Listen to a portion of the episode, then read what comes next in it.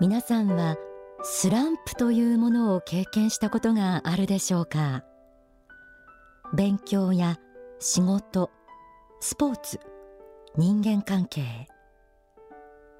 それまでうまくいっていたものが急にうまくいかなくなってしまう時期をスランプと言います。成績が伸び悩んだり成果が出なくなったり。何かのきっかけで人間関係がギクシャクし始め孤立した状態が続いたり。そんな経験のある方は意外に多いかもしれませんね。こうした調子の悪い時期はできれば避けたいと思うものですがやはり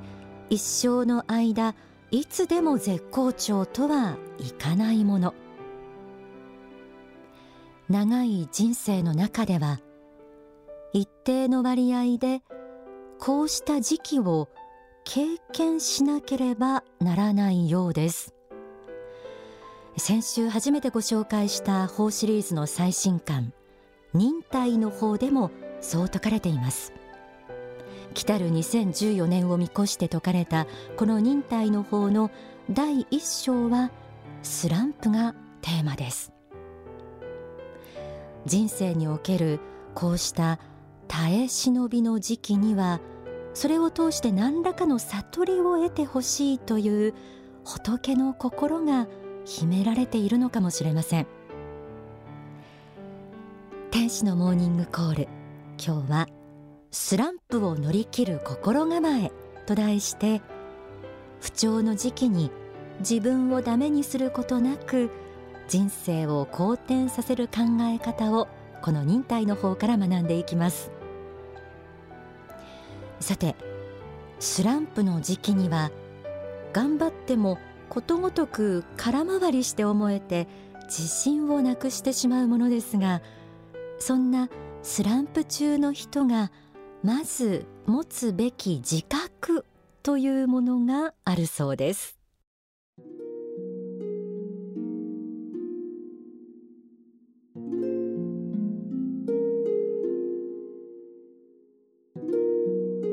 スランプで苦しんでいる方は大勢いるとは思いますが最初に理解しておいてほしいことはスランプになるということは何らかの面であなたが優れた人物であることを意味しているのだという点です。これをまず知ってください。才能なり業績なり志なり理想なりそういうところに他の人とは違った非凡なところ優れたるところを持っていたかあるいはそういう自分であろうと努力しているかそういう人だからこそスランプがあるわけです。第一点目としてスランプに陥る人は優秀な人格を持っているのだということを自分で認め受け入れてください。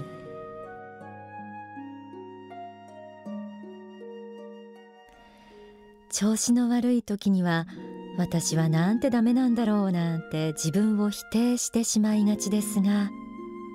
実は優れた人だからこそスランプに陥るということ。一瞬どういうこと？と驚かれた方もあるかもしれません。でも考えてみればそもそもがある程度うまくいっていたという前提があればこそ急に調子が悪くなったと落ち込んでしまうものです。逆に初めから実力や実績が不足しているのであればスランプとは言いませんよね。まずは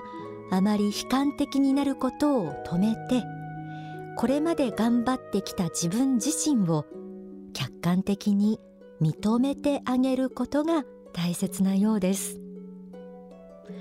つまりもともとその分野に才能があったり理想や志を思い描く非凡なところを持ち合わせていたり何かしらの目的に向かって努力した道のりがあった優れたあなただからこそ今スランプであることに傷ついているということです。それでも苦しい時には次のような視点を持つことが重要だと説かれています。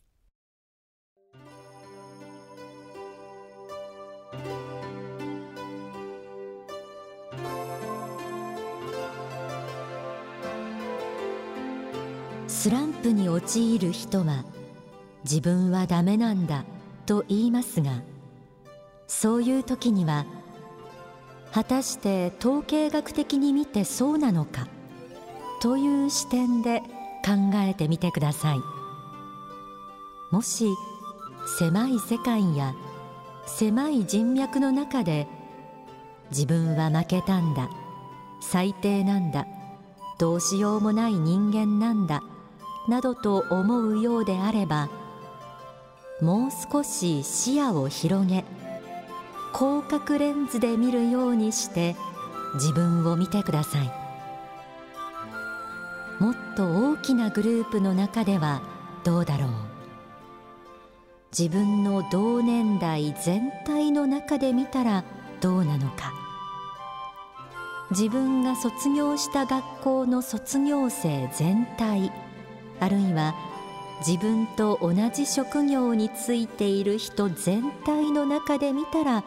どうなのか。そういうもう少し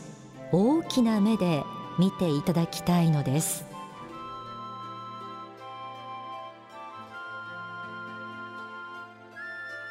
理想の自分や100%の自分。これまで好調だった自分に比べればうまくいかない自分がひどく惨めな存在に感じることもあるでしょう。でも一歩引いた目で見てみると世の中の多くの人々の中で自分は必ずしもダメな人間ではないということが見えてくるものです。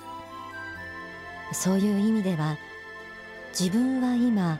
視野が狭くなっていないかということをチェックする必要があるかもしれません。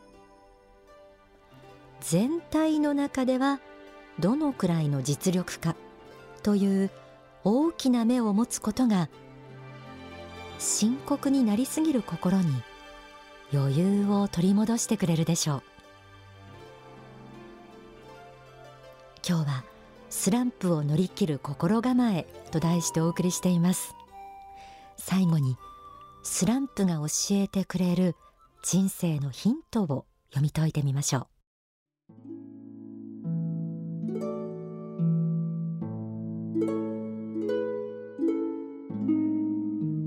う。もしスランプの理由が能力あるいは仕事のやり方が今まで通りの延長線上ではいけないために壁に突き当たった。ということであるならば考え方を変えなくてはいけません。今まで成功していたから同じやり方でずっといけるはずだ。と思っていたところそのままのやり方が通用しなくなりそれでスランプに陥っているのだとしたらやり方を変えなくてはいけない時が来たのかもしれない。そのための時間が今与えられているのではないか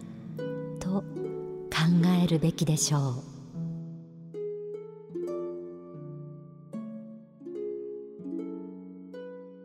う。スランプの理由は自分でもなかなかわからないものですが実はこれまでうまくいっていたやり方が通用しなくなったために壁に突き当たっている場合があるということ。もしこれまでの路線にこだわりすぎていた面があるならもう一段上のステージへ向けて自分の殻を破っていく勇気が必要なのかもしれません。ではここで人生に時折訪れるスランプをさらに積極的に捉えることができる大川隆法総裁の説法をお聞きください。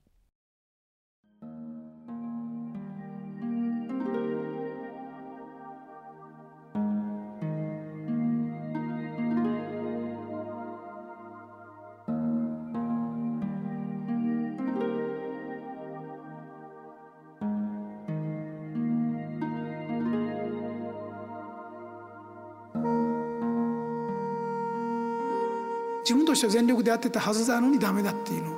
これ能力の限界が来たという見方もあるんですけれども、えー、これは実は変化しなければいけない時が来たのかもしれないと。で変化さえすれば自分はまた新しい道が開ける。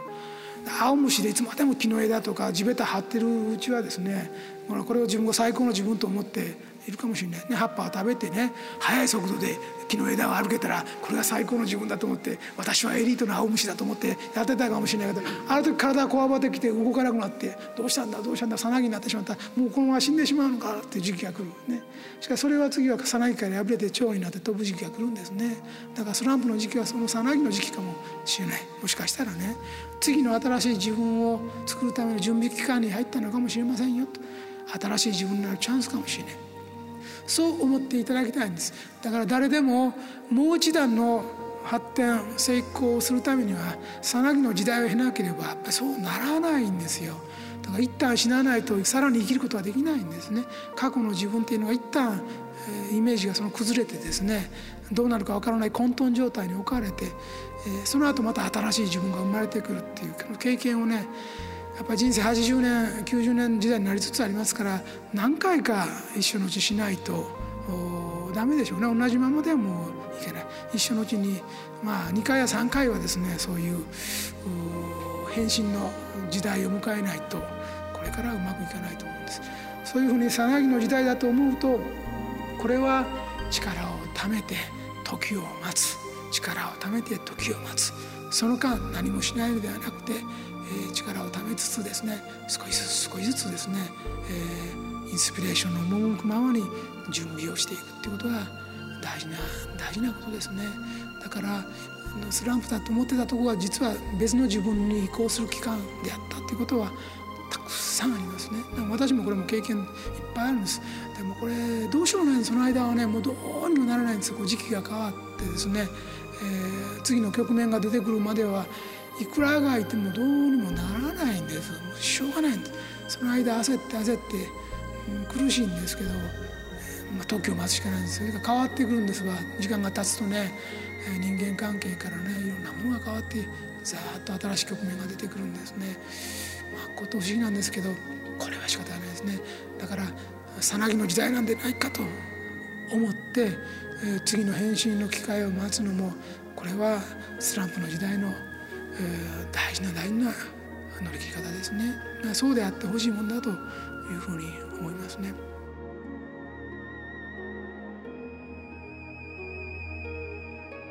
お聞きいただいた説法は書籍忍耐の方に収められていますスランプを克服した経験のある方は今日の話ああ確かにあの時は苦しかったけどあの時代があったから今の自分があるんだななんて納得していらっしゃるかもしれませんね。今日も新しい時代に向けて大切なことが説かれた忍耐の法をめくりながらお送りしましたがこの忍耐の法のサブタイトルは常識を逆転させるためにとあります。これを自分自身のこととして捉えても時代の変化とともにこれまでのやり方自分にとっての常識をひっくり返し新しい自分を作るチャンスと捉えることもできるでしょう。だからこそ自分が強くなる時間を耐える忍耐力も必要になってきます。いずれにしても未来に希望を持ってどんなことがあっても積極的でいることが大事です。そのために仏法真理は説かれています。この仏法真理で心の実力を磨きながら